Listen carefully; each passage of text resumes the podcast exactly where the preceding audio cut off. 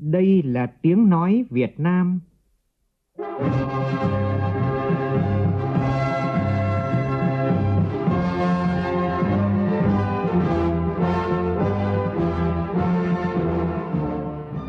Việt Nam. Là tiếng nói Việt Nam phát thanh từ Hà Nội, thủ đô nước Cộng hòa xã hội chủ nghĩa Việt Nam.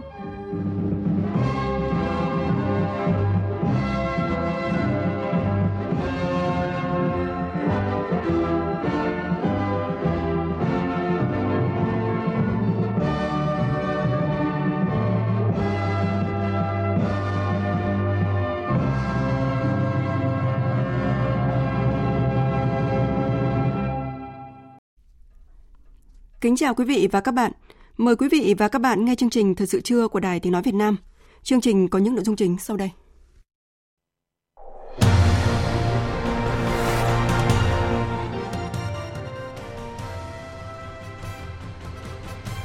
Tổng Bí thư Nguyễn Phú Trọng tiếp xúc cử tri các quận Đống Đa, Ba Đình và Hai Bà Trưng, thành phố Hà Nội. Chủ tịch nước Nguyễn Xuân Phúc có các hoạt động tiếp xúc song phương trong khuôn khổ chuyến thăm chính thức Thái Lan và dự tuần lễ cấp cao a pếc hai không hai hai. Thủ tướng Phạm Minh Chính dự lễ kỷ niệm bốn mươi năm Ngày Nhà giáo Việt Nam hai mươi tháng mười một. Chủ tịch Quốc hội Vương Đình Huệ hội đàm với Chủ tịch Quốc hội Vương quốc Campuchia Samdech Hun Sen nhân dịp thăm chính thức Vương quốc Campuchia và tham dự Đại hội đồng Liên nghị viện các nước a sê an lần thứ bốn mươi ba, gọi tắt là a i pê a bốn mươi ba. Trong phần tin quốc tế, Malaysia tiến hành tổng tuyển cử. Đây là cuộc bầu cử đầu tiên quốc gia này áp dụng luật chống chuyển đảng. Chương trình Lương thực Thế giới thống kê, vùng sừng châu Phi có khoảng hai mươi hai triệu người đang phải đối mặt với cuộc khủng hoảng đói nghiêm trọng.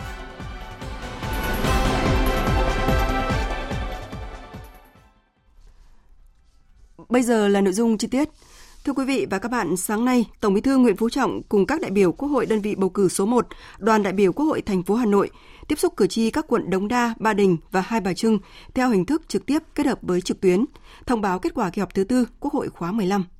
Tin của phóng viên Văn Hiếu. Sau khi nghe đại diện đoàn đại biểu Quốc hội thành phố Hà Nội thông báo những kết quả chính của kỳ họp thứ tư và công tác giải quyết các ý kiến kiến nghị của cử tri gửi tới kỳ họp, đông đảo cử tri trên địa bàn ba quận đã phát biểu bày tỏ phấn khởi trước những kết quả to lớn toàn diện mà Đảng, Nhà nước và nhân dân ta đã đạt được trên các lĩnh vực trong năm nay, đồng thuận rất cao với chủ trương nhất quán xuyên suốt của Đảng, phát huy sức mạnh của khối đại đoàn kết toàn dân tộc, khơi dậy khát vọng xây dựng đất nước phát triển phồn vinh hạnh phúc. Cử tri đánh giá cao sự lãnh đạo chỉ đạo mạnh mẽ, tập trung của Đảng và Nhà nước, hành động kiên quyết với quyết tâm chính trị cao của Ban Chỉ đạo Trung ương về phòng chống tham nhũng tiêu cực, tiếp tục theo dõi đôn đốc giải quyết rốt ráo các vụ án vụ việc, công cuộc đấu tranh phòng chống tham nhũng tiếp tục đạt được kết quả rõ nét, không có vùng cấm, không có ngoại lệ, không ngừng không nghỉ, rõ đến đâu xử lý nghiêm minh đến đó, đúng như chỉ đạo mới nhất của Tổng Bí thư Nguyễn Phú Trọng, trưởng Ban Chỉ đạo tại phiên họp thường trực Ban Chỉ đạo Trung ương về phòng chống tham nhũng tiêu cực vừa diễn ra ngày hôm qua. Cử tri cũng mong muốn những kết quả đạt được của kỳ họp thứ tư Quốc hội sớm trở thành hiện thực, đi vào đời sống, cải thiện nâng cao chất lượng cuộc sống của nhân dân. Thay mặt đoàn đại biểu Quốc hội thành phố Hà Nội, Tổng Bí thư Nguyễn Phú Trọng trân trọng tiếp thu những ý kiến tâm huyết, xác đáng của đông đảo các cử tri trên địa bàn. Khẳng định tại kỳ họp thứ tư, Quốc hội đã bàn luận nhiều vấn đề lớn, khó, phức tạp với nhiều ý kiến trao đổi tranh luận rất sôi nổi, trí tuệ, tinh thần chung là vì đất nước, vì nhân dân. Trao đổi thêm với các cử tri, Tổng Bí thư nhấn mạnh, trong bối cảnh tình hình thế giới có nhiều diễn biến mới phức tạp, khó lường, nhưng đất nước vẫn đạt được những thành quả hết sức quan trọng, được bạn bè quốc tế ghi nhận. Đó là kết quả của sự đoàn kết, nhất trí, đồng lòng, nỗ lực vượt qua khó khăn của các ngành, các cấp, của cử tri và nhân dân. Thông tin tới đông đảo cử tri về chuyến thăm chính thức Trung Quốc theo lời mời của Tổng Bí thư, Chủ tịch Trung Quốc Tập Cận Bình, Tổng Bí thư Nguyễn Phú Trọng cho biết, chuyến công tác của đoàn đại biểu cấp cao Đảng, Nhà nước ta đã thành công rất tốt đẹp. Kết quả chuyến thăm đã được nhân dân trong nước, dư luận quốc tế đặc biệt quan tâm vì có ý nghĩa và tầm quan trọng đặc biệt, tác động sâu sắc, to lớn, toàn diện đến quan hệ láng giềng hữu nghị truyền thống và đối tác hợp tác chiến lược toàn diện Việt Nam Trung Quốc sang giai đoạn mới, tiếp tục phát triển lành mạnh, ổn định, phù hợp với lợi ích của nhân dân hai nước. Trong khuôn khổ chuyến thăm chính thức Thái Lan và tham dự tuần lễ cấp cao a pếc hai không hai hai, Chủ tịch nước Nguyễn Xuân Phúc và phu nhân đã hội kiến nhà vua Maha Vachiralongkorn và Hoàng hậu Thái Lan. Nhóm phóng viên Vũ Dũng, Ngọc Diệp và Đặng Tuyên thông tin. Nhà vua Thái Lan bày tỏ vui mừng được đón tiếp Chủ tịch nước Nguyễn Xuân Phúc và phu nhân cùng đoàn đại biểu cấp cao Việt Nam thăm chính thức Thái Lan và tham dự tuần lễ cấp cao a pếc hai không hai hai. Chúc mừng Việt Nam về những thành tựu phát triển kinh tế xã hội và hồi phục sau đại dịch. Chủ tịch nước bày tỏ ấn tượng trước những phát triển mạnh mẽ của Thái Lan sau đại dịch và tin tưởng dưới sự trị vì của nhà vua cũng như nỗ lực của chính phủ, hoàng gia và nhân dân Thái Lan, Thái Lan sẽ tiếp tục giành được những thành tựu to lớn hơn nữa trong công cuộc xây dựng và phát triển đất nước, có vai trò ngày càng cao ở khu vực và trên thế giới. Chủ tịch nước Nguyễn Xuân Phúc cũng đánh giá cao các chuyến thăm Việt Nam của nhà vua và các thành viên Hoàng gia Thái Lan, nhất là các chuyến thăm vào năm một nghìn chín trăm chín mươi hai, một nghìn chín trăm chín mươi bảy khi còn là Thái tử. Đây là những sự kiện rất có ý nghĩa, góp phần củng cố và tăng cường quan hệ hữu nghị, hợp tác mọi mặt giữa hai nước. Hai nguyên thủ vui mừng nhận thấy mối quan hệ hữu nghị và đối tác chiến lược Việt Nam-Thái Lan tiếp tục phát triển mạnh mẽ, bất chấp những tác động của đại dịch cô vít mười chín toàn cầu. Nhất trí tiếp tục thúc đẩy quan hệ đối tác chiến lược tăng cường, phát triển hơn nữa trên mọi lĩnh vực, nhất là về kinh tế, thương mại, tăng trưởng xanh và bền vững, để cùng ứng phó với những thách thức trong tương lai, mang lại lợi ích lớn hơn cho nhân dân hai nước. Chủ tịch nước Nguyễn Xuân Phúc cảm ơn Hoàng gia Thái Lan đã bảo trợ cho một số dự án tại Việt Nam trong lĩnh vực giáo dục, có hợp tác với UNESCO, phát triển cộng đồng dựa trên học thuyết triết lý kinh tế vừa đủ của cố nhà vua Rama. Những dự án này đã giúp người dân tại các vùng nông thôn khắc phục khó khăn và cải thiện cuộc sống. Chủ tịch nước cũng bày tỏ cảm ơn và mong muốn nhà vua, chính phủ Thái Lan tiếp tục tạo điều kiện thuận lợi cho cộng đồng người Việt Nam tại Thái Lan, ủng hộ phát triển văn hóa Việt Nam tại Thái Lan, làm cơ sở thúc đẩy mạnh mẽ, hiểu biết và giao lưu nhân dân hai nước. Nhà vua Thái Lan khẳng định Hoàng gia sẽ tiếp tục quan tâm triển khai các dự án hợp tác, hỗ trợ Việt Nam cũng như cộng đồng người Việt Nam tại Thái Lan, góp phần vào việc phát triển quan hệ hữu nghị và hợp tác giữa hai nước. Nhân dịp này, Chủ tịch nước Nguyễn Xuân Phúc đã trân trọng mời nhà vua và Hoàng hậu Thái Lan sang thăm Việt Nam vào thời gian phù hợp. Cũng trong khuôn khổ tuần lễ cấp cao a pếc hai nghìn không trăm hai mươi hai, sáng nay tại Bangkok, Thái Lan, Chủ tịch nước Nguyễn Xuân Phúc đã tiếp ông Lý Gia Siêu, trưởng khu hành chính đặc biệt Hồng Kông, Trung Quốc. Tại cuộc gặp, hai bên bày tỏ vui mừng và đánh giá cao trước những tiến triển trong quan hệ giao lưu, hợp tác, nhất là về kinh tế, thương mại, đầu tư giữa Việt Nam và Hồng Kông thời gian vừa qua, bất chấp những khó khăn do đại dịch cô vít mười chín. Hồng Kông hiện là đối tác thương mại lớn thứ bảy, đối tác đầu tư lớn thứ năm của Việt Nam. Việt Nam cũng là đối tác thương mại lớn thứ bảy của Hồng Kông và đứng thứ hai trong các nước a sê an. Chủ tịch nước Nguyễn Xuân Phúc chúc mừng ông Lý Gia Siêu được bầu làm trưởng khu hành chính đặc biệt Hồng Kông, đánh giá cao những thành tựu của Hồng Kông trong việc phát triển kinh tế, duy trì ổn định xã hội và làm tốt công tác phòng chống dịch bệnh cô vít mười chín. Để tăng cường quan hệ hợp tác giữa hai bên trong thời gian tới, Chủ tịch nước mong muốn hai bên tăng cường giao lưu, trao đổi giữa các cơ quan chính quyền, doanh nghiệp, người dân hai bên. Đồng thời, mời ông Lý Gia Siêu sớm thăm Việt Nam. Chủ tịch nước đề nghị hai bên thúc đẩy hợp tác kinh tế, thương mại và đầu tư, trong đó đặt mục tiêu nâng kim ngạch thương mại song phương trong năm năm tới lên năm mươi tỷ đô la Mỹ. Khuyến khích doanh nghiệp Hồng Kông đầu tư vào các lĩnh vực bền vững, thân thiện với môi trường, ủng hộ doanh nghiệp Việt Nam tham gia các hoạt động quảng bá, xúc tiến thương mại, đầu tư, du lịch tại Hồng Kông. Ông Lý Gia Siêu nhất trí với Chủ tịch nước về mục tiêu tăng trưởng thương mại song phương trong năm năm tới, phấn đấu để Việt Nam trở thành bạn hàng lớn nhất của Hồng Kông trong a sê an, sẵn sàng thúc đẩy giao lưu nhân dân, bao gồm lĩnh vực du lịch, giáo dục và lao động. Ông Lý Gia Siêu cũng mong muốn hai bên phối hợp trong công tác quản lý xuất nhập cảnh. Kỷ niệm bốn mươi năm Ngày Nhà giáo Việt Nam là dịp tri ân hơn một phẩy sáu triệu nhà giáo trên cả nước và các thế hệ thầy giáo, cô giáo luôn cống hiến thầm lặng, bền bỉ cho sự nghiệp giáo dục. Đây là phát biểu của Thủ tướng Chính phủ Phạm Minh Chính tại lễ kỷ niệm bốn mươi năm Ngày Nhà giáo Việt Nam hai mươi tháng mười một diễn ra sáng nay tại Hà Nội. Phóng viên Vũ Khuyên đưa tin. Dưới sự lãnh đạo của Đảng, Nhà nước và Chính phủ, sau hơn bốn mươi năm xây dựng và phát triển, hiện nay cả nước có hơn một phẩy sáu triệu nhà giáo đang làm việc trong các khối công lập và ngoài công lập, từ mầm non tới đại học, phổ thông đến hệ thống dạy nghề. Có hơn chín trăm nghìn nhà giáo nghỉ hưu vẫn còn nhiều đóng góp ở các góc độ khác nhau cho giáo dục. Có gần một trăm mười lăm nghìn giáo sinh đang học tập trong các trường đại học và cao đẳng sư phạm trong cả nước, là nguồn dự bị bổ sung quan trọng cho đội ngũ nhà giáo trong tương lai. Đội ngũ đông đảo các nhà giáo đang tích cực tham gia vào các tổ chức chính trị xã hội, từ Quốc hội, Hội đồng Nhân dân các cấp, Mặt trận Tổ quốc, các hội và liên hiệp hội, các tổ chức xã hội. Họ là lực lượng có chuyên môn, hiểu biết và có trách nhiệm trong các hoạt động của đất nước. Thủ tướng Chính phủ Phạm Minh Chính nhấn mạnh, Chủ tịch Hồ Chí Minh đã từng nói, học trò tốt hay xấu là do thầy cô giáo tốt hay xấu. Mỗi thầy cô giáo phải xem nhiệm vụ giáo dục là cao cả, đặt toàn bộ tâm huyết, lương tâm và trách nhiệm vào công việc với phương châm xuyên suốt là lấy học sinh làm trung tâm, nhà trường làm nền tảng, thầy cô giáo làm động lực, là người truyền cảm hứng lòng yêu nước, chấp nhận sự khác biệt, tôn trọng sự đa dạng, phát huy cao nhất sở trường năng khiếu của mỗi học sinh, tất cả vì học sinh thân yêu.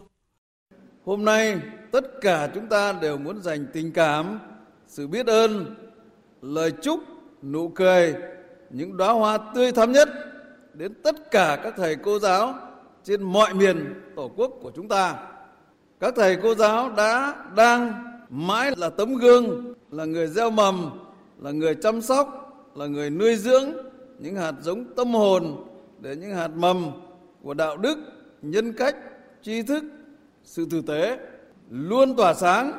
để xã hội ngày càng tốt đẹp, đất nước Việt Nam sánh vai với các cường quốc năm châu như mong ước của Chủ tịch Hồ Chí Minh vĩ đại. Thủ tướng mong muốn các thầy cô không ngừng học tập tu dưỡng, tích lũy kiến thức, kinh nghiệm, nâng cao trình độ chuyên môn, năng động, có cách tiếp cận mới trong dạy và học, tích cực ứng dụng khoa học công nghệ, góp phần bồi dưỡng thế hệ tương lai của đất nước vừa hồng vừa chuyên. Trong giai đoạn phát triển mới của đất nước, Thủ tướng Chính phủ tin tưởng với sự nỗ lực lớn hơn, quyết tâm cao hơn, nhiệt huyết nhiều hơn, tinh thần đoàn kết và trách nhiệm hơn, đội ngũ nhà giáo sẽ khắc phục mọi khó khăn thách thức, phấn đấu trở thành người thầy giáo tốt, thực sự là hình mẫu cho người học. Để nghề dạy học luôn được tôn vinh là nghề cao quý nhất trong những nghề cao quý vì tương lai của đất nước.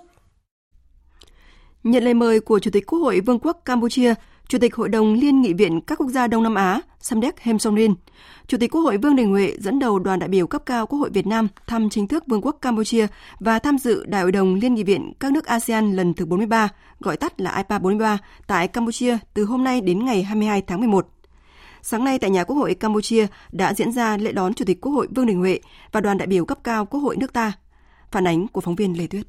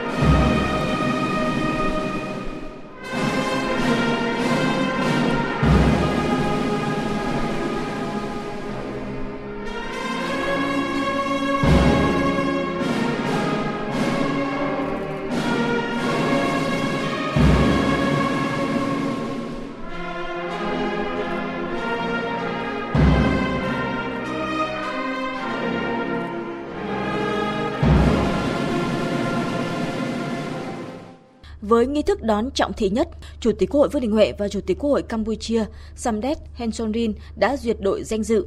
Ngày sau lễ đón, hai nhà lãnh đạo đã tiến hành hội đàm. Tại cuộc hội đàm trong không khí của năm hữu nghị Việt Nam Campuchia, Campuchia Việt Nam hai không hai hai, kỷ niệm năm mươi lăm năm thiết lập quan hệ ngoại giao giữa hai nước, hai bên nhấn mạnh ý nghĩa của chuyến thăm chính thức đầu tiên tới Vương quốc Campuchia của Chủ tịch Quốc hội Vương Đình Huệ trên cương vị Chủ tịch Quốc hội Việt Nam. Tin tưởng chuyến thăm sẽ tạo động lực mạnh mẽ thúc đẩy quan hệ hữu nghị truyền thống và hợp tác toàn diện giữa hai nước cũng như cơ quan lập pháp hai nước phát triển lên một tầm cao mới vì sự phồn vinh của mỗi nước. Trao đổi về quan hệ giữa hai quốc hội, hai nhà lãnh đạo đánh giá cao kết quả hợp tác giữa quốc hội hai nước trong thời gian qua, nhấn mạnh tầm quan trọng của việc tăng cường hợp tác nghị viện trên cả bình diện song phương và đa phương. Hai chủ tịch đánh giá cao trong khuôn khổ chuyến thăm lần này, quốc hội hai nước ký biên bản ghi nhớ về thúc đẩy quan hệ hợp tác và đối tác giữa Quốc hội nước Cộng hòa xã chủ nghĩa Việt Nam và Quốc hội Vương quốc Campuchia phù hợp bối cảnh và tình hình mới, là cơ sở để hai bên thúc đẩy hơn nữa quan hệ giữa hai cơ quan lập pháp với nhiều điểm mới. Để phát huy kết quả hợp tác thời gian qua, đưa hợp tác hai quốc hội đi vào chiều sâu, thiết thực và có hiệu quả, Chủ tịch Quốc hội Vương Đình Huệ đề nghị hai bên tiếp tục duy trì trao đổi các chuyến thăm cấp cao giữa các chủ tịch quốc hội, các ủy ban hoặc ban, các nhóm nghị sĩ hữu nghị, các nữ nghị sĩ, nghị sĩ trẻ. Trước mắt tạo điều kiện cho việc tổ chức hội nghị nhóm nghị sĩ hữu nghị của Quốc hội hai nước vào cuối năm hai không hai hai tại miền Trung Việt Nam trong tháng mười hai để trao đổi, chia sẻ kinh nghiệm về lĩnh vực kinh tế, tài chính, đồng thời tăng cường kết nối giao lưu giữa hai nhóm.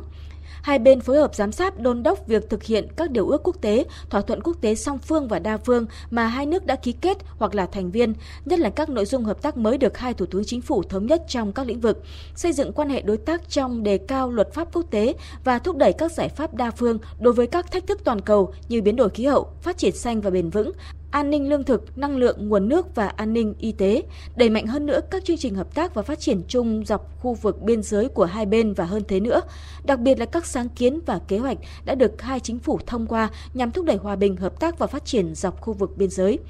Về các vấn đề khu vực và quốc tế, hai vị lãnh đạo Quốc hội nhấn mạnh Việt Nam và Campuchia cần tăng cường phối hợp, ủng hộ lẫn nhau tại các diễn đàn đa phương, nhất là trong khuôn khổ ASEAN và các cơ chế hợp tác tiểu vùng Mekong, tích cực góp phần củng cố đoàn kết, thống nhất và phát huy vai trò trung tâm của ASEAN, cùng đóng góp tích cực vào hòa bình, ổn định, hợp tác và phát triển ở khu vực và trên thế giới.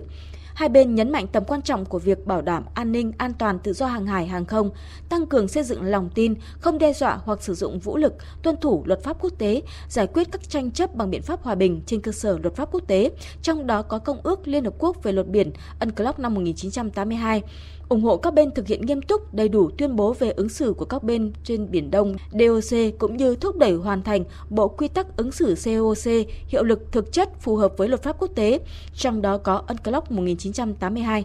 Ngay sau khi kết thúc hội đàm, hai chủ tịch Quốc hội đã ký kết biên bản ghi nhớ về hợp tác Quốc hội Việt Nam và Quốc hội Campuchia và chứng kiến ký thỏa thuận hợp tác giữa Ban thư ký Quốc hội Việt Nam và Ban thư ký Quốc hội Campuchia. Trước đó, Chủ tịch Quốc hội Vương Đình Huệ và đoàn đại biểu cấp cao Quốc hội Việt Nam đã tới đặt vòng hoa tại Đài Độc lập, đặt vòng hoa tại tượng đài Cố Quốc vương Norodom Sihanouk và đặt vòng hoa tại tượng đài Hữu nghị Việt Nam Campuchia. Thời sự vê o vê, nhanh, tin cậy, hấp dẫn. Mời quý vị và các bạn nghe tiếp chương trình Thời sự trưa của Đài Tiếng nói Việt Nam. Sáng nay, Ủy viên Bộ Chính trị, Thường trực Ban Bí thư Võ Văn Thưởng và đoàn đại biểu Quốc hội thành phố Đà Nẵng có buổi tiếp xúc cử tri báo cáo kết quả kỳ họp thứ tư Quốc hội khóa mười lăm tại quận Liên Triểu, thành phố Đà Nẵng. Tin của phóng viên Đài Tiếng nói Việt Nam thường trú tại miền Trung. Tại buổi tiếp xúc, cử tri quận Liên Triểu, thành phố Đà Nẵng đánh giá cao kết quả kỳ họp thứ tư Quốc hội khóa mười lăm, có nhiều đổi mới về hoạt động và xem xét thông qua nhiều nội dung quan trọng. Nhiều ý kiến cử tri quận Liên Triểu bức xúc về tình trạng ngập lụt nặng trong đợt mưa lớn vừa qua. Cử tri quận Liên Triểu mong muốn thành phố có giải pháp hỗ trợ người dân nâng cột nền nhà đối với khu vực thấp trũng và nạo vét kênh thoát lũ để chống ngập khi mưa lớn. Cử tri Huỳnh Sự ở phường Hòa Khánh Nam, quận Liên Triểu kiến nghị: chúng tôi đề nghị là thành phố phải có giải pháp nạo vét chung tích các hồ chứa, rút ngắn chiều dài kênh thoát nước và đề nghị tăng thêm cái lượng kênh thoát nước. Bây giờ còn cái kênh quá nhỏ không thể thoát được. Thành phố cũng cần phải có một cái hệ thống cấp báo như thế nào. Vừa rồi là dân không biết một cái gì hết. Nước ngập lên một mét rưỡi, ở ngoài đường mét tám, hai mét. Thế thì chúng tôi không thể cách gì để cứu chữa dân được. Thay mặt đoàn đại biểu Quốc hội thành phố Đà Nẵng trả lời các ý kiến của cử tri, Thường trực Ban Bí thư Võ Văn Thưởng chia sẻ với những tổn thất nặng nề mà nhân dân thành phố Đà Nẵng gánh chịu trong các đợt mưa bão vừa qua, đặc biệt là trận mưa lớn gây ngập nặng toàn thành phố trong tháng mười vừa qua. Thường trực Ban Bí thư Võ Văn Thưởng đề nghị cấp ủy, bí thư, chủ tịch Ủy ban nhân dân các cấp cần tăng cường tổ chức đối thoại, tiếp xúc với cử tri để lắng nghe và kịp thời giải quyết vướng mắc của cử tri. Trong khi mình chưa có đổi mới được, phát huy tối đa cái cơ chế hiện có, chủ tịch Ủy ban nhân dân thành phố, chủ tịch quận, phường, các đồng chí đứng đầu cấp ủy phải gặp gỡ, tiếp xúc, trao đổi, đối thoại với người dân, kịp thời giải quyết những vấn đề khó khăn vướng mắc từ cơ sở đặt ra. Đi tiếp xúc cử tri như thế này mà chính quyền cơ sở mạnh hay yếu, năng lực giải quyết vấn đề như thế nào thì cũng bộc lộ ra hết rồi. Đi một địa bàn nào đó tiếp xúc cử tri mà gặp rất nhiều những cái chuyện tồn tại bức xúc trong khiếu kiện khiếu nại ở trên địa bàn mà không giải quyết được thì cái đó nó thuộc trách nhiệm của cấp ủy, của chính quyền. Thời kỳ thu hút đầu tư bằng mọi giá đã qua, lựa chọn chất lượng dự án là xu hướng mới của Việt Nam. Đó là lời khẳng định của các chuyên gia, doanh nghiệp, tổ chức xã hội trong hội thảo các công cụ sàng lọc dự án đầu tư tại Việt Nam do Liên đoàn Thương mại và Công nghiệp Việt Nam và chương trình phát triển Liên Hợp Quốc U N D P tổ chức tại thành phố Hồ Chí Minh. Tin của phóng viên Hoàng Minh. Hiện nay, trong cơ cấu kinh tế của nước ta, khu vực đầu tư nước ngoài F D I đóng góp hai mươi phẩy mười ba phần trăm G D P, chiếm bảy mươi hai phần trăm tổng giá trị xuất khẩu, khoảng năm mươi phần trăm sản lượng công nghiệp. Ông Đậu Anh Tuấn, Phó Tổng Thư ký kiêm trưởng Ban Pháp chế Liên đoàn Thương mại và Công nghiệp vê xê xê i đánh giá, xu hướng quy mô các dự án đầu tư đang thu nhỏ lại, chỉ có năm phần trăm dự án đang sử dụng công nghệ cao. Tình trạng chuyển giá trốn thuế quy hoạch treo, chậm trễ triển khai dự án vẫn đang diễn ra. Trong khi đó, quỹ đất dành cho xây dựng và nhà xưởng đến nay không còn nhiều. Điều này cho thấy cần nhanh chóng thúc đẩy việc thanh lọc các dự án thiếu chất lượng, không tiếp nhận các dự án ép đê i bằng mọi giá. Qua trao đổi, tiếp xúc trực tiếp với các tỉnh, thành phố thì chúng tôi thấy một cái nhu cầu rất là lớn của chính các địa phương. Chủ trương là sàng lọc dự án đầu tư nhưng mà theo theo cách thức nào? Có khung khổ pháp luật nào chưa? Hay hệ thống pháp luật Việt Nam thì có rồi, các luật như luật đầu tư hay luật bảo vệ môi trường hay nhiều luật liên quan thì cũng đều quy định rồi. Nhưng mà có cách thức nào để hệ thống hóa, để tập hợp? Và điểm nữa là có thể quy định pháp luật tiêu chuẩn tối thiểu thôi, nhưng mà có lẽ là có phải có những tiêu chuẩn cao hơn. vê xê xê i đã phối hợp với u en đê pê phát triển bộ công cụ rà soát dự án đầu tư nước ngoài được cấp phép tại Việt Nam nhằm hỗ trợ các địa phương thẩm định các dự án có vốn đầu tư nước ngoài. Bộ công cụ này bao gồm ba nhóm chỉ tiêu khác nhau: các quy định bắt buộc tuân thủ, rủi ro tiềm ẩn và những ưu đãi khuyến khích các doanh nghiệp ép đê i. Các tiêu chí này đã được hệ thống hóa. Nhiều lãnh đạo bộ, ban, ngành, tỉnh, thành đánh giá đây là công cụ hữu ích để hoàn thiện khuôn khổ pháp lý sau này. Tại hội thảo, bà Diana Torres, trợ lý đại diện thường trú chương trình phát triển Liên Hợp Quốc tại Việt Nam u en đê pê khẳng định những công cụ sàng lọc sẽ bảo đảm cho các nhà đầu tư nước ngoài hoạt động một cách có trách nhiệm hơn, giúp cho môi trường đầu tư tại Việt Nam ngày càng trong sạch, bền vững và thu hút, từ đó củng cố vai trò và vị thế của Việt Nam trong chuỗi cung ứng toàn cầu. Phó Thủ tướng Chính phủ Lê Văn Thành vừa ký quyết định thành lập tổ công tác của Thủ tướng Chính phủ về rà soát, đôn đốc, hướng dẫn tháo gỡ khó khăn, vướng mắc trong triển khai thực hiện dự án bất động sản cho các địa phương, doanh nghiệp tại thành phố Hà Nội, thành phố Hồ Chí Minh và một số thành phố trực thuộc trung ương. Trong bối cảnh thị trường bất động sản đang gặp rất nhiều khó khăn, lãnh đạo doanh nghiệp và các chuyên gia kỳ vọng Chính phủ sẽ nhanh chóng đưa ra những giải pháp thiết thực và kịp thời. Ghi nhận của phóng viên Thành Trung. Từ thực tế hoạt động của doanh nghiệp đầu tư dự án bất động sản, ông Nguyễn Anh Tuấn, Chủ tịch Hội đồng Quản trị Công ty Cổ phần Phương Đông cho rằng hiện có ba vấn đề cần tháo gỡ để các dự án phát triển. Đó là vướng mắc về thủ tục đầu tư dự án. Vấn đề thứ hai là thị trường suy giảm, giá cả đầu vào tăng lên và khó khăn trong việc tiếp cận nguồn vốn. Quan trọng nhất là từ các tổ chức tín dụng. Bộ, ban, ngành cũng như các chính các địa phương đưa ra giải pháp cụ thể. Thứ nhất là để làm cho thị trường, cái khung pháp lý thị trường ổn định cũng như là cái tạo cái cái cái, cái hành lang cho doanh nghiệp kinh doanh bất động sản, đầu tư bất động sản như chúng tôi có thể uh, tiếp bước được và phát triển thị trường bất động sản theo kế hoạch. Chuyên gia kinh tế, Phó Giáo sư Tiến sĩ Đinh Trọng Thịnh, giảng viên Học viện Tài chính cho rằng giải pháp trước mắt cần hướng đến các dự án, các doanh nghiệp có năng lực thực sự để sớm đưa các sản phẩm bất động sản ra thị trường, góp phần vào sự phục hồi của nền kinh tế. Cái việc mà chúng ta uh, gọi là xem xét giúp cho quá trình hồi phục và phát triển thị trường bất động sản, chúng ta phải trông vào dự án mà đang sắp sửa hoàn thành và có thể có hàng hóa bán ra thị trường. Còn đối với những cái doanh nghiệp đang gặp khó khăn và thậm chí là có cái nguy cơ nó khó lòng mà tồn tại được ấy, thì thực sự là cái việc mà hỗ trợ này nó phải trông chờ vào những cái quỹ của các ngành nghề khác hoặc là các quỹ khác, chứ không phải là chúng ta trông chờ vào cái hỗ trợ vốn trong cái thời gian tới của nhà nước.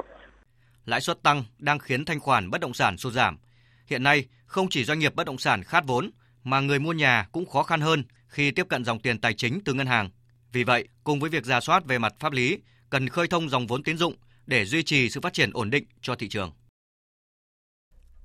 Cục Thuế thành phố Hà Nội vừa tổ chức triển khai chương trình Hóa đơn may mắn quý ba năm hai không hai hai, đồng thời trao thưởng cho mười chín cá nhân, hộ kinh doanh đã may mắn trúng thưởng tại quý hai.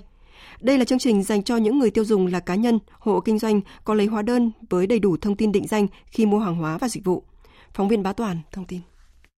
Dưới sự chứng kiến của Hội đồng Giám sát, các hóa đơn may mắn đã được lựa chọn trong tổng số gần một trăm bảy mươi nghìn hóa đơn điện tử đủ điều kiện quay thưởng. mười chín cá nhân hộ kinh doanh đã trúng thưởng hóa đơn may mắn quý hai với giải nhất là năm mươi triệu đồng, giải khuyến khích là ba triệu đồng. Anh Nguyễn Văn Tuấn, người trúng giải nhất hóa đơn may mắn quý hai trị giá năm mươi triệu đồng cho biết: Tôi đi mua hàng lấy hóa đơn, thói quen này thì muốn là để đảm bảo cái quyền lợi của mình thì tôi luôn luôn là yêu cầu những nơi bán hàng cho mình xuất hóa đơn cho. Mọi người thì cũng gọi điện chúc mừng là trúng được cái giải nhất của Cục Thuế Hà Nội. Tôi cũng mong muốn mọi người là khi đi mua hàng thì lấy hóa đơn, biết đâu lại may mắn lần tiếp theo như tôi.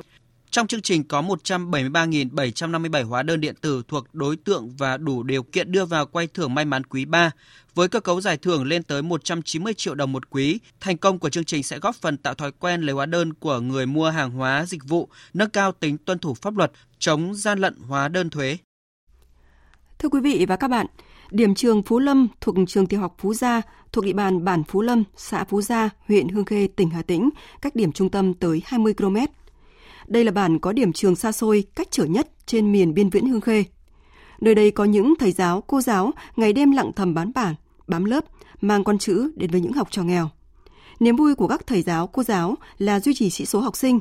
cũng là cách để níu chân các thầy cô mỗi ngày đến với điểm trường xa xôi, bậc nhất tỉnh Hà Tĩnh. Nhân kỷ niệm bốn mươi năm Ngày Nhà giáo Việt Nam hai mươi tháng mười một, nhóm phóng viên Đài Tiếng nói Việt Nam có bài viết, mời quý vị và các bạn cùng nghe. Con đường rừng độc đạo, dài gần hai mươi ki lô mét gập ghềnh sỏi đá, ngoằn ngoèo với nhiều đèo dốc, dẫn chúng tôi vào điểm trường Phú Lâm, nơi có ba mươi tư học sinh từ lớp một đến lớp bốn, trong đó có hai phần ba học sinh dân tộc Lào đang theo học. Những lớp học đặc biệt tại điểm trường Phú Lâm, cùng trong một phòng học có hai lớp cùng học, lớp một và lớp ba, lớp hai và lớp bốn. Hai chiếc bảng đen được đặt ở hai đầu lớp học. Học sinh hai lớp ngồi quay lưng lại với nhau. Thầy và trò nơi đây còn gọi là lớp ghép. Một mình cô giáo Cao Thị Loan, giáo viên dạy tiếng Anh tất bật, nhanh như sóc, hết hướng dẫn bài cho học sinh lớp lớn, lại quay sang hướng dẫn học sinh lớp nhỏ tập đọc, đánh vần. Sự sắp xếp thời gian để chạy qua chạy lại giữa hai lớp nhiều khi hẳn xít quá, tự nhiên là mình phải soạn giáo án, sẽ thể hiện được là án của bên này sẽ cho kiểm tra bài cũ trước cho học sinh lên viết lại từ mới, bên kia là mình phải dạy luôn, sinh học từ mới luôn, cô sẽ kiểm tra lại bên này và sang bên kia kiểm tra lại từ mới bên kia,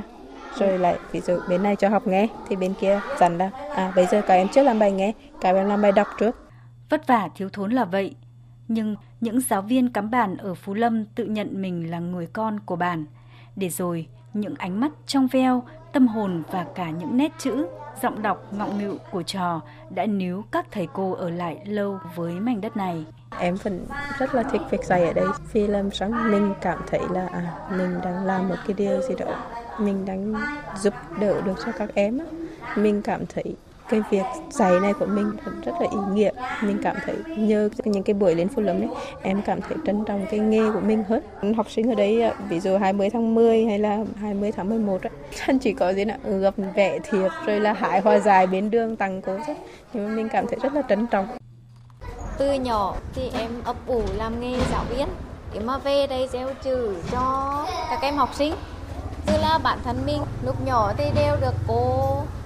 gieo chữ. Đó, và nhờ vậy mà mình có một nghề nghiệp rất là ổn định. Đó cũng là nguyên nhân mà mình quay trở về ngôi trường này, và để giúp các em cũng là người dân tộc như mình, coi như mình là một tấm gương để cho các em noi theo. Nhờ sự quan tâm của cấp ủy, chính quyền địa phương và các nhà hảo tâm, điểm trường Phú Lâm giờ đã khang trang hơn, trường ra trường, lớp ra lớp, không còn cảnh học sinh phải mượn tạm nhà dân hay học trong những căn phòng tranh nứa tạm bợ. Thầy giáo Trần Đình Trung, giáo viên điểm trường Phú Lâm chia sẻ. Trường đóng gần cái đơn vị bộ đội, đưa cho chúng tôi tất cả ví dụ như lao động này,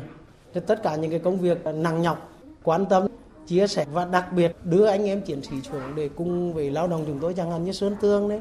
làm dọn vệ sinh đấy, họ biết được, họ hỗ trợ, họ giúp đỡ cả vật chất cả tinh thần. Thường xuyên họ đi qua, họ vào thường xuyên để động viên để cho con cháu ở vùng biên này là chăm học. Và đặc biệt nhất là những cái lần lễ Tết là họ vận động các cái nhà tài trợ để hỗ trợ giúp đỡ. Thiếu tá Nguyễn Văn Quang, đồn trưởng đồn biên phòng Phú Gia, Bộ Chỉ huy Bộ đội Biên phòng tỉnh Hà Tĩnh cho biết, thấu hiểu nỗi vất vả của thầy và trò trên địa bàn, hưởng ứng các đợt phát động, nhận con nuôi đồn biên phòng và nâng bước em đến trường, nhận đỡ đầu cho những học sinh nghèo vượt khó với mong muốn tương lai của các em sẽ tươi sáng hơn, cuộc sống của người dân vùng biên cương được ấm no hơn. Thế nhưng vẫn còn đó những khó khăn vất vả của người dân nơi bản làng vùng sâu biên giới. Ban chỉ huy cũng ngồi tâm tư, ngoài giúp dân để làm phát triển kinh tế cũng là chưa đủ. Sau đó là nghĩ là bằng cả cái cá nhân mà có cái cả cái mối quan hệ giữa các cái tổ chức, đặc biệt là có cái tổ chức Hội Chữ Thập Đỏ huyện Hương Khê và tỉnh Hà Tĩnh. Trung thu vừa rồi là chúng tôi kêu gọi được là các cái tổ chức, các cái doanh nghiệp là về là tặng quà cho các cháu, tặng mười lăm cái xe đạp cho các cháu có hoàn cảnh tại thôn Phú Lâm, rồi là mười hộ gia đình là có mỗi cháu là một triệu đồng. Rời bản Phú Lâm khi tiếng cười nói của các học sinh vẫn rộn rã giờ tan học. Trở về trên con đường gần hai mươi ki lô mét gập ghềnh đất đá và dốc núi, nhưng trong lòng chúng tôi cũng đọng lại một niềm vui khôn tả. Bởi câu chuyện gieo chữ của các thầy cô tuy lắm gian nan, nhưng chính từ trong khó khăn, vẻ đẹp tâm hồn, trách nhiệm nghề nghiệp, tinh thần cống hiến của họ càng được khẳng định và trân trọng. Tiếp theo, biên tập viên Mai Hồng sẽ chuyển đến quý vị và các bạn một số thông tin về thời tiết. Thưa quý vị và các bạn, hôm nay do ảnh hưởng của không khí lạnh tăng cường, mưa rải rác từ miền Bắc rồi mở rộng đến miền Trung, Tây Nguyên và Nam Bộ cũng sẽ có mưa. Khu vực vùng núi và Trung Du Bắc Bộ có mưa rào và dông, cục bộ có nơi có mưa vừa mưa to. Có mưa nên nhiệt độ miền Bắc giảm so với ngày hôm qua. Thủ đô Hà Nội và các tỉnh phổ biến dưới ba mươi độ, trời mát. Tiếp đó thì mưa sẽ mở rộng ra Trung Bộ, tập trung từ Quảng Trị đến Bình Thuận, Tây Nguyên và Nam Bộ có mưa vừa mưa to, có nơi mưa rất to. Như vậy, ở khu vực Trung Bộ có khả năng sẽ xuất hiện một đợt lũ trên các sông. Tây Nguyên và Nam Bộ mưa tập trung về chiều. Mưa lớn ở các khu vực trên còn có khả năng kéo dài cho tới ngày hai mươi hai tháng mười một. Từ ngày hai mươi ba tháng mười một, mưa giảm dần và có khả năng mở rộng lên khu vực Bắc Trung Bộ. Giữa tuần sau sẽ có thêm một đợt không khí lạnh nữa được tăng cường xuống miền Bắc, gây mưa rào rải rác và có nơi có dông. Trên biển, do ảnh hưởng của rãnh áp thấp nối với vùng áp thấp nên ngày và đêm nay, khu vực giữa và Nam Biển Đông bao gồm cả vùng biển quần đảo Trường Sa, vùng biển từ Quảng Trị đến Cà Mau, Cà Mau đến Kiên Giang và Vịnh Thái Lan có mưa rào và dông mạnh. Ngày và đêm mai, khu vực Bắc Biển Đông bao gồm cả vùng biển quần đảo Hoàng Sa, vùng biển từ Ninh Thuận đến Cà Mau có gió Đông Bắc mạnh cấp sáu, giật cấp bảy, cấp tám, biển động, sóng biển cao từ hai đến ba mét rưỡi. Chương trình tiếp tục với phần tin quốc tế. Hàng triệu cử tri Malaysia hôm nay đã đi bỏ phiếu trong cuộc tổng tuyển cử trước thời hạn. Trong bối cảnh lạm phát tăng cao và triển vọng kinh tế u ám, cuộc bỏ phiếu lần này được dự báo là sẽ kịch tính và khó đoán định. Biên tập viên Hồng Nhung thông tin. Ngay từ sáng sớm, các điểm bỏ phiếu trên toàn Malaysia đã mở cửa đón người dân tham gia bỏ phiếu nhằm chọn ra các nghị sĩ khóa mới. Khoảng hai mươi mốt triệu cử tri đủ điều kiện bỏ phiếu dự kiến sẽ bầu ra hai trăm hai mươi hai ghế của Hạ viện. Đảng hay liên minh nào giành đa số phiếu sẽ lập chính phủ mới. Một điểm mới trong cuộc tổng tuyển cử lần này đó là lần đầu tiên các cử tri trong độ tuổi từ mười tám đến hai mươi được đi bầu và thực hiện quyền công dân của mình. Tôi muốn các cử tri Malaysia đều đi bỏ phiếu, không nên vì bất cứ lý do gì để từ bỏ quyền công dân. Đây là thời khắc để tạo ra sự thay đổi cho mọi người, đặc biệt là các thế hệ trẻ.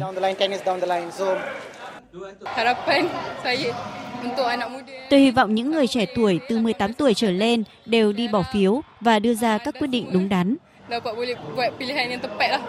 Tham gia tranh cử có các ứng cử viên của ba mươi chín đảng với ba liên minh chính là Liên minh Hy vọng, Liên minh Mặt trận Tổ quốc và Liên minh Dân tộc. Các đảng phái sẽ cạnh tranh hai trăm hai mươi hai ghế trong Hạ viện để giành quyền thành lập chính phủ. Theo đánh giá của giới phân tích, nhiều khả năng Malaysia sẽ phải đối mặt với nguy cơ quốc hội treo do không có đảng nào có thể giành đa số phiếu trong quốc hội.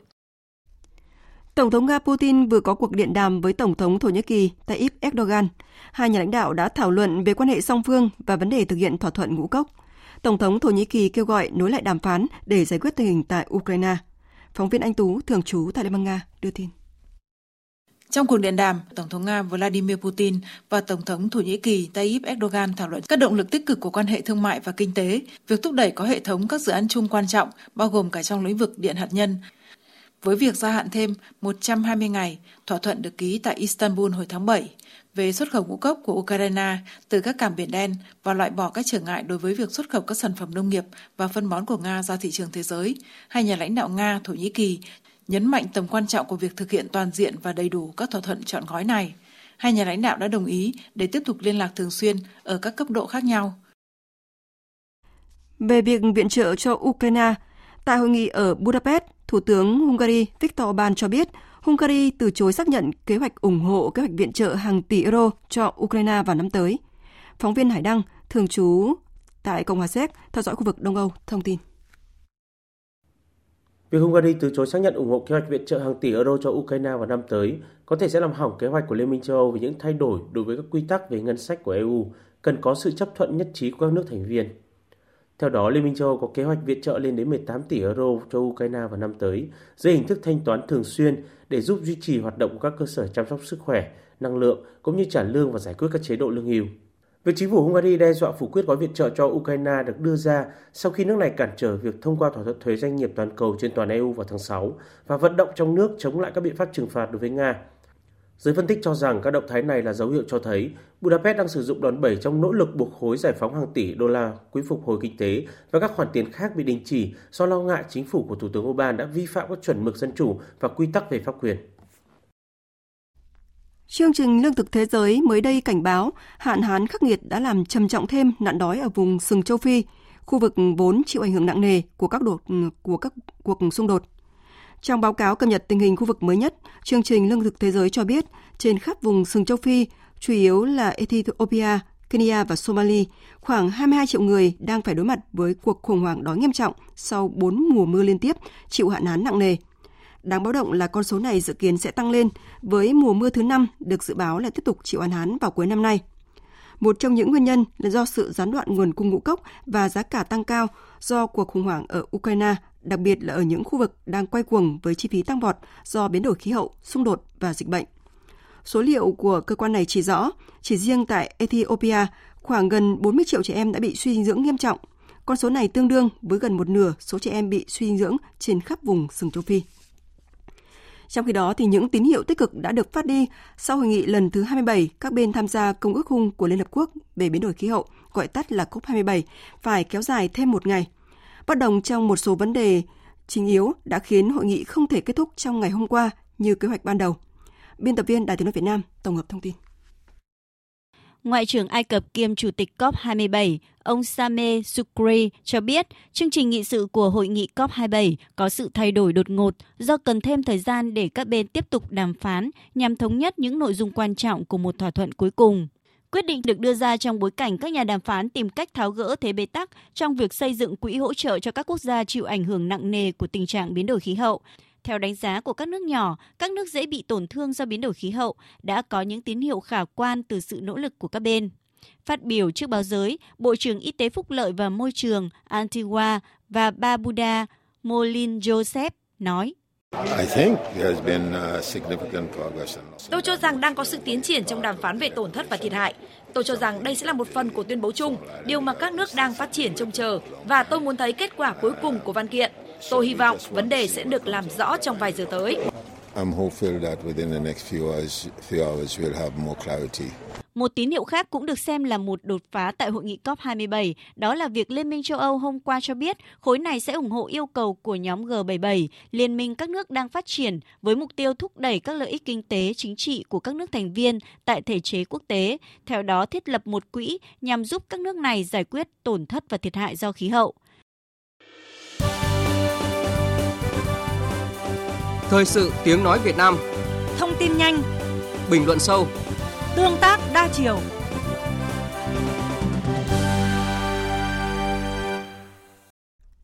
Quý vị và các bạn đang nghe chương trình Thời sự trưa của Đài Tiếng nói Việt Nam. Thưa quý vị và các bạn, Đại hội lần thứ hai mươi hai Hội đồng Hòa bình Thế giới sẽ chính thức khai mạc tuần tới, từ ngày hai mươi mốt đến ngày hai mươi sáu tháng mười một tại Hà Nội. Đây là lần đầu tiên Việt Nam đăng cai tổ chức Đại hội của Hội đồng Hòa bình Thế giới, thể hiện uy tín, vị thế của Việt Nam trong các nỗ lực toàn cầu. Trong một tuần làm việc, dự kiến đại hội sẽ thảo luận nhiều nội dung quan trọng về tình hình quốc tế, thể hiện quan điểm cũng như những đóng góp của Việt Nam nhằm duy trì hòa bình ổn định. Nhân dịp này, Đài Tiếng nói Việt Nam xin trích giới thiệu bài viết của đồng chí Uông Chu Lưu, nguyên Phó Chủ tịch Quốc hội, Chủ tịch Ủy ban Hòa bình Việt Nam về vai trò và tầm quan trọng của Hội đồng Hòa bình Thế giới. Mời quý vị và các bạn cùng nghe. Nhân loại trong nửa đầu thế kỷ hai mươi đã phải trải qua hai cuộc chiến tranh thế giới với quy mô và mức độ hủy hoại, tàn sát chưa từng có trong lịch sử. Đặc biệt, chiến tranh thế giới thứ hai đã giết hại hàng chục triệu người và đánh dấu sự ra đời của vũ khí hạt nhân, loại vũ khí có khả năng xóa bỏ sự tồn tại của con người trên trái đất. Trong bối cảnh đó, ngăn chặn nguy cơ chiến tranh, nhất là chiến tranh thế giới thứ ba, chiến tranh hạt nhân, đã trở thành yêu cầu cấp bách và là nhiệm vụ quan trọng nhất của tất cả các lực lượng có lương tri và yêu chuộng hòa bình trên thế giới. ngày sáu tháng tám năm một nghìn chín trăm bốn mươi tám tại Ba Lan, Hội nghị các trí thức thế giới về hòa bình đã diễn ra và thành lập Ủy ban phối hợp các hoạt động hòa bình, đóng vai trò nòng cốt trong việc triển khai các hoạt động đấu tranh bảo vệ hòa bình chung của nhân loại. Ngày hai mươi lăm tháng hai năm một nghìn chín trăm bốn mươi chín, Ủy ban phối hợp các hoạt động hòa bình đã kêu gọi tất cả các tổ chức dân chủ hoạt động vì hòa bình tiến bộ, các cá nhân trên toàn thế giới, chung tay ngăn chặn nguy cơ chiến tranh và tham gia Đại hội Nhân dân Thế giới bảo vệ hòa bình. Chỉ chưa đầy sáu mươi ngày kể từ khi phát động, đã có mười tám tổ chức dân chủ quốc tế, hàng nghìn tổ chức hòa bình quốc gia và hai nghìn chín trăm nhân vật nổi tiếng đăng ký tham dự. Không khí đó đã tạo nên niềm cảm hứng cho nhà thơ Cộng sản Pháp Louis Aragon sáng tác bài thơ Chảy hội hòa bình. Từ ngày hai mươi đến ngày hai mươi sáu tháng tư năm một nghìn chín trăm bốn mươi chín, hơn một nghìn đại biểu từ bảy mươi lăm nước đại diện cho nhiều tổ chức quần chúng quốc tế và nhiều nhân vật nổi tiếng thế giới đã tham dự Đại hội Nhân dân Thế giới bảo vệ hòa bình tại Paris. Ngày hai mươi lăm tháng tư năm một nghìn chín trăm bốn mươi chín, Đại hội đã ra tuyên bố về mục đích cơ bản, nguyên tắc hoạt động, điều kiện thiết yếu của tự do và hòa bình là tuân thủ hiến chương Liên Hợp Quốc, phấn đấu vì hòa bình, vì quyền tự quyết của các dân tộc, thủ tiêu vũ khí hạt nhân, dành chi phí quân sự để giảm nghèo, hạn chế năng lực quân sự của các cường quốc, cùng tồn tại hòa bình và phát triển, phản đối và lên án mọi hành động hiếu chiến, phá hủy các quyền tự do dân chủ, gieo rắc hận thù giữa các chủng tộc và dân tộc, kêu gọi vô hiệu hóa các luận điệu tuyên truyền cho một cuộc chiến tranh mới. Ngày nay, trước bối cảnh tình hình thế giới và khu vực diễn biến phức tạp, khó lường với những chuyển biến rất cơ bản và sâu sắc, Hội nghị Hòa bình Thế giới vẫn luôn giữ vững mục tiêu từ khi ra đời. Hòa bình là công việc của tất cả, là đấu tranh và ủng hộ đoàn kết với nhân dân các nước trên thế giới vì hòa bình, công lý, độc lập dân tộc và chủ quyền lãnh thổ. Hội đồng Hòa bình Thế giới luôn phản đối các hành động chạy đua vũ trang, nhất là vũ khí hạt nhân, ủng hộ các nạn nhân chiến tranh, kêu gọi chấm dứt xung đột vũ trang, đặc biệt là xung đột giữa Nga và Ukraine, khuyến khích xu thế hòa bình, hợp tác và phát triển, tích cực tham gia giải quyết các vấn đề toàn cầu. Mặc dù phải đối mặt với nhiều khó khăn, nhưng Hội đồng vẫn luôn là ngọn cờ tập hợp lực lượng hòa bình tiến bộ trên toàn thế giới, tạo diễn đàn mở để đối thoại, hợp tác kết nối, ủng hộ lẫn nhau giữa các tổ chức và cá nhân nhằm thực hiện mục tiêu chung, tạo nên sức mạnh đấu tranh vì hòa bình và công lý như tuyên bố của Hội đồng khi ra đời. Đối với Việt Nam, ngay từ đầu, Chủ tịch Hồ Chí Minh và Đảng ta đã thấy rõ vai trò quan trọng của Hội đồng Hòa bình Thế giới và sự cần thiết kết nối Việt Nam với tổ chức quốc tế này. Ta đã cử mười một đại biểu Việt Nam tham gia Đại hội thành lập Hội đồng Hòa bình Thế giới năm một nghìn chín trăm bốn mươi chín, trong đó có giáo sư Phạm Huy Thông và nhà toán học Lê Văn Thiêm. Như vậy, Việt Nam là một trong những nước đã tham gia sáng lập Hội đồng Hòa bình Thế giới. Chủ tịch Hồ Chí Minh đã trực tiếp chỉ đạo việc thành lập Ủy ban Bảo vệ Hòa bình Thế giới của Việt Nam, nay là Ủy ban Hòa bình Việt Nam, ngay trong những ngày ta kháng chiến chống Pháp.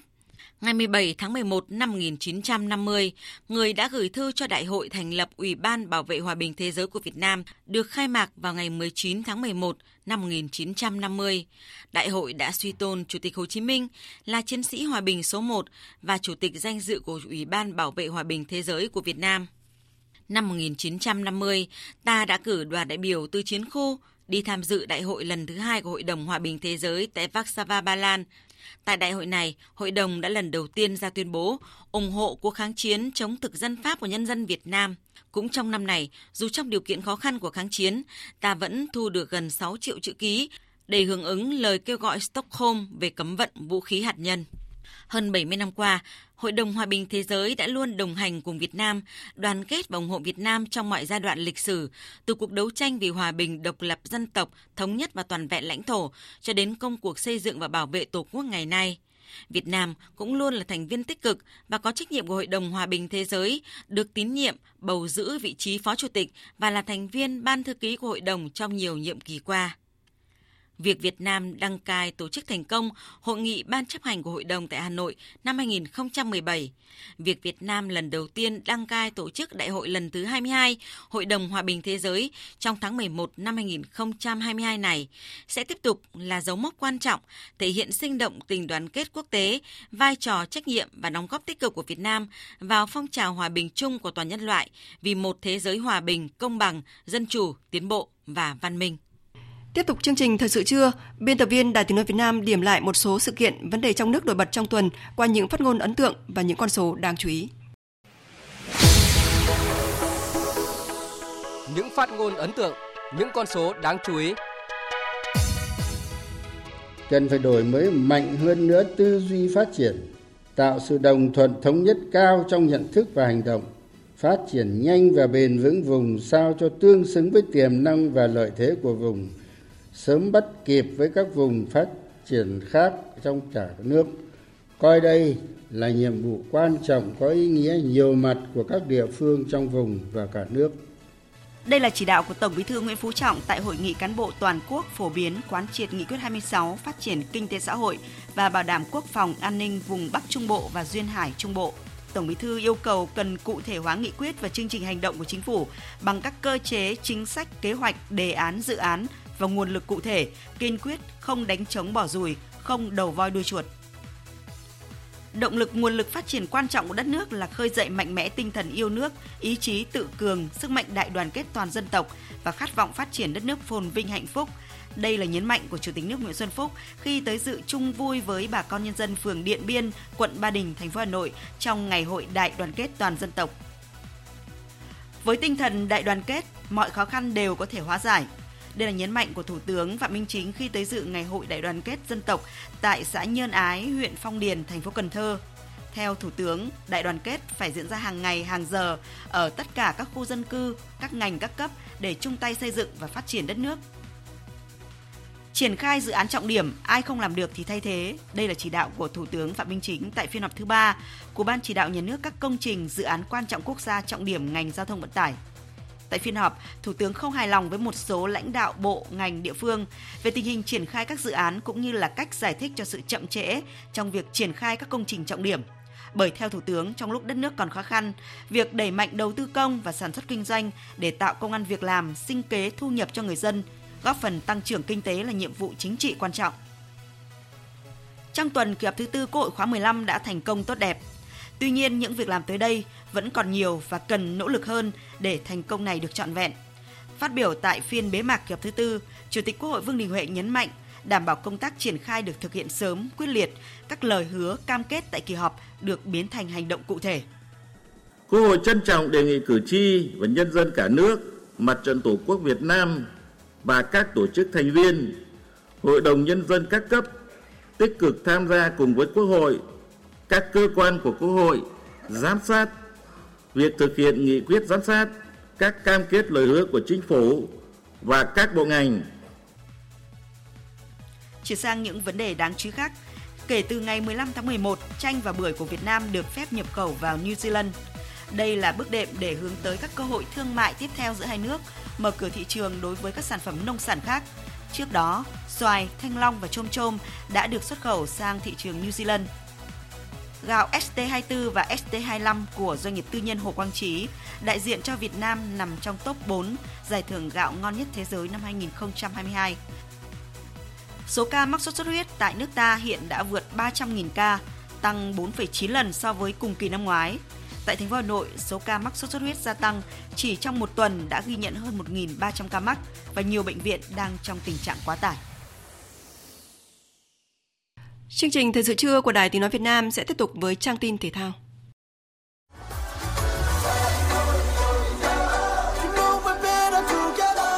Hướng tới World Cup hai không hai hai. Hướng tới World Cup hai không hai hai. Thưa quý vị và các bạn, những ngày tranh tài sôi động của World Cup hai không hai hai sẽ chính thức bắt đầu bằng lễ khai mạc vào hai mươi mốt giờ tối mai trên sân vận động An Bay, có sức chứa sáu mươi nghìn người. Sân bóng cách Doha bốn mươi ki lô mét về phía Bắc là địa điểm xa trung tâm nhất, nhưng cũng là một trong những sân bóng lớn nhất và có mái chè có thể thu vào. Ban tổ chức không công bố chi tiết lễ khai mạc cũng như tên những ca sĩ nổi tiếng biểu diễn tại đây, nhưng với việc nước chủ nhà Qatar chi hơn ba trăm tỷ đô la để tổ chức World Cup hai không hai hai, người hâm mộ trên toàn thế giới chắc chắn sẽ được thưởng thức những màn trình diễn đặc sắc. Đội tuyển Anh là một trong những đội bóng thi đấu sớm nhất tại World Cup khi có trận ra quân vào tối hai mươi mốt tháng mười một với tuyển Iran và thầy trò huấn luyện viên Gareth Southgate đang phải đối mặt trở ngại lớn là thời tiết nắng nóng cùng độ ẩm thấp. Trận đầu tiên họ phải ra sân vào lúc mười sáu giờ khi nhiệt độ ngoài trời có thể lên tới trên ba mươi độ C và các cầu thủ đều nhanh xuống sức trong những buổi tập đầu tiên. Tuy nhiên, đội bóng của huấn luyện viên Southgate được đánh giá là một trong những ứng cử viên sáng giá cho chức vô địch và nhận sự đánh giá cao từ những người đồng hương. Cựu tuyển thủ Frank Lampard cho rằng đội hình của đội tuyển Anh hiện tại đã được huấn luyện viên Gareth Southgate xây dựng trong một thời gian dài. Lối chơi của toàn đội dần trở nên gắn kết hơn, đội tuyển thi đấu ngày càng hay. Đội bóng đang có rất nhiều cầu thủ tài năng và tôi tự tin đưa đội tuyển Anh vào danh sách những ứng cử viên vô địch World Cup. Tất nhiên để làm được thì không hề đơn giản, bởi những đội tuyển khác như Brazil, Argentina hay Pháp cũng rất mạnh. Trong khi đó, cựu tuyển thủ Steven Gerrard thì cho biết anh ấn tượng về Jude Bellingham và kỳ vọng cầu thủ này sẽ tỏa sáng. Lionel Messi và Cristiano Ronaldo là hai ngôi sao lớn, sẽ nhận được nhiều sự quan tâm tại World Cup. Còn nếu nhìn vào danh sách đội tuyển Anh, thì cái tên Jude Bellingham thực sự để lại cho tôi nhiều ấn tượng. Tôi là một cổ động viên cuồng nhiệt của cậu ấy. Tôi nghĩ trong khoảng mười năm nữa, Jude Bellingham sẽ trở thành một ngôi sao. Một ứng viên khác cho chức vô địch là đội tuyển Pháp cũng tích cực tập luyện dưới sự dẫn dắt của huấn luyện viên Didier Deschamps. Trong buổi tập gần nhất, nhà cầm quân này đã cho các học trò tập sút penalty, đá phạt cũng như phối hợp bật tường nhanh và dứt điểm một chạm. Olivier Giroud là người để lại ấn tượng lớn nhất ở khả năng dứt điểm một chạm, trong khi Mbappé lại có màn trình diễn kém thuyết phục. Tại World Cup hai không hai hai, tuyển Pháp sẽ ra quân vào rạng sáng ngày hai mươi ba tháng mười một gặp đối thủ Australia. Chiều nay, giải bóng đá vô địch quốc gia V-League hai không hai hai sẽ khép lại với loạt trận vòng hai mươi sáu, khi chức vô địch đã thuộc về câu lạc bộ Hà Nội và những vị trí trong top đầu cũng được xác định từ vòng đấu trước. Tâm điểm chú ý đặt vào cuộc đua trụ hạng giữa Hồng Lĩnh Hà Tĩnh và Sài Gòn ép xê. Áp lực với Hồng Lĩnh Hà Tĩnh nhẹ nhàng hơn khi họ được chơi trên sân nhà trước đối thủ đã hoàn thành nhiệm vụ là Thanh Hóa. Đội bóng này cũng có nhiều hơn Sài Gòn hai điểm và nếu giành chiến thắng, thầy trò huấn luyện viên Nguyễn Thành Công sẽ ở lại với V-League mà không cần quan tâm đến kết quả trận đấu giữa Sài Gòn gặp Bình Dương diễn ra cùng giờ trên sân Thống Nhất. Huấn luyện viên Nguyễn Thành Công cho biết: Tôi vẫn nói thẳng với các cầu thủ của mình, các số phận của mình, tự mình nắm bắt và tự mình giành giật lấy. Đấy, bản thân tôi vẫn rất là đặt đằng chia sẻ rất là rõ ràng về cầu thủ của mình và chính những cái đến giờ họ nỗ lực vì đội bóng thì đó là cái niềm tin để tôi là Hồng Lĩnh Hà Tĩnh sẽ trụ hạng. Trong khi đó, Sài Gòn ép xê đã không còn quyền tự quyết từ những vòng đấu trước và huấn luyện viên Phùng Thành Phương thừa nhận: Thật sự tới điểm này thì cái khả năng trụ hạng của đội chúng tôi thực sự nó rất là là là, là thấp. Chúng tôi không còn quyền tự quyết trong các vòng đấu trước và tới thời điểm này bây giờ cũng cũng vậy. Và cái tình hình về tình thế của đội chúng tôi trong giai đoạn vừa qua cũng không thực sự là tốt và chúng tôi nghĩ khả năng đó, cái xuống hạng của chúng tôi là xác suất rất là cao. Các học trò của huấn luyện viên Park Hang-seo thi đấu a ép ép Cup hai không hai hai với mẫu áo thi đấu mới được kết hợp giữa các chất liệu tái chế và nguyên liệu tốt sử dụng ở các hoạt động thể thao. Grand Sport, nhà tài trợ trang phục chính thức của đội tuyển quốc gia Việt Nam, phối hợp với Liên đoàn bóng đá Việt Nam vừa ra mắt mẫu trang phục thi đấu sân nhà chính thức của năm hai không hai hai - hai không hai ba dành cho các đội tuyển quốc gia Việt Nam. Trọng lượng trung bình của mẫu áo hai không hai hai - hai không hai ba nhẹ hơn mười lăm phần trăm và thoáng khí tới hơn ba mươi phần trăm so với những mẫu thiết kế trước đây. Tay vợt Andrey Rublev đã giành vé cuối cùng vào bán kết giải quần vợt a tê pê Final, giải đấu dành cho tám tay vợt nam xuất sắc nhất trong năm, sau khi hạ Stefanos Tsitsipas với tỷ số ba sáu, sáu ba, sáu hai ở lượt trận cuối và đứng thứ nhì bảng đỏ. Chiến thắng thứ năm mươi mốt ở mùa này đưa Andrey Rublev vào gặp tay vợt nhất bảng xanh là Casper Ruud ở vòng đấu tiếp theo. Trận bán kết còn lại diễn ra giữa Novak Djokovic và Taylor Fritz. Dự báo thời tiết. Thưa quý vị và các bạn, theo Trung tâm Dự báo Khí tượng Thủy văn Quốc gia thì chiều nay phía Tây Bắc Bộ có mưa rào và dông rải rác, cục bộ có mưa vừa mưa to gió nhẹ, nhiệt độ từ hai mươi đến ba mươi độ. Khu vực Đông Bắc Bộ có mưa vài nơi, riêng khu vực vùng núi có mưa rào và dông rải rác, cục bộ có mưa vừa mưa to, gió Đông đến Đông Bắc cấp hai, cấp ba, nhiệt độ từ hai mươi đến hai mươi chín độ. Khu vực từ Thanh Hóa đến Thừa Thiên Huế, phía Bắc có mưa rào rải rác, phía Nam có mưa vừa mưa to, có nơi mưa rất to và dông. Gió Đông cấp hai, cấp ba, nhiệt độ từ hai mươi hai đến ba mươi độ. Khu vực từ Đà Nẵng đến Bình Thuận có mưa vừa, mưa to, có nơi mưa rất to và dông. Gió Đông Bắc cấp hai, cấp ba, nhiệt độ từ hai mươi hai đến hai mươi chín độ. Tây Nguyên và Nam Bộ có mưa vừa, mưa to, có nơi mưa rất to và rải rác có dông. Gió Đông đến Đông Bắc cấp hai, cấp ba, nhiệt độ từ mười tám đến ba mươi độ. Khu vực Hà Nội có mưa vài nơi, gió Đông đến Đông Bắc cấp hai, cấp ba, nhiệt độ từ hai mươi hai đến ba mươi độ. Tiếp theo là dự báo thời tiết biển chiều và đêm nay. Vịnh Bắc Bộ và vùng biển từ Quảng Trị đến Quảng Ngãi có mưa rào vài nơi, tầm nhìn xa trên mười ki lô mét, gió đông đến đông bắc cấp bốn, cấp năm. Vùng biển từ Bình Định đến Ninh Thuận, khu vực Bắc Biển Đông và khu vực quần đảo Hoàng Sa thuộc thành phố Đà Nẵng có mưa rào và dông, tầm nhìn xa từ bốn đến mười ki lô mét, gió đông bắc cấp năm, có lúc cấp sáu, giật cấp bảy, cấp tám, biển động. Vùng biển từ Bình Thuận đến Cà Mau có mưa rào và dông, tầm nhìn xa từ bốn đến mười ki lô mét, gió đông bắc cấp sáu, giật cấp bảy, cấp tám, biển động. Khu vực giữa Biển Đông có mưa rào và dông rải rác, tầm nhìn xa trên mười ki lô mét, giảm xuống bốn đến mười ki lô mét trong mưa, gió đông bắc cấp bốn, cấp năm, ngày mai cấp năm, có lúc cấp sáu, giật cấp bảy, cấp tám, biển động. Khu vực Nam Biển Đông, khu vực quần đảo Trường Sa thuộc tỉnh Khánh Hòa có mưa rào và rải rác có dông, tầm nhìn xa từ bốn đến mười ki lô mét, phía Nam gió Tây đến Tây Nam, phía Bắc gió Đông Nam đến Đông cấp bốn, cấp năm, riêng phía Tây gió Đông Bắc có lúc cấp sáu, giật cấp bảy, cấp tám, biển động. Vùng biển từ Cà Mau đến Kiên Giang và Vịnh Thái Lan có mưa rào và dông rải rác, tầm nhìn xa trên mười ki lô mét, giảm xuống bốn đến mười ki lô mét trong mưa, gió Tây Bắc cấp ba, cấp bốn. Quý vị và các bạn đang nghe chương trình Thật sự trưa của Đài Tiếng Nói Việt Nam. Trước khi kết thúc chương trình, chúng tôi tóm lược những tin chính vừa phát.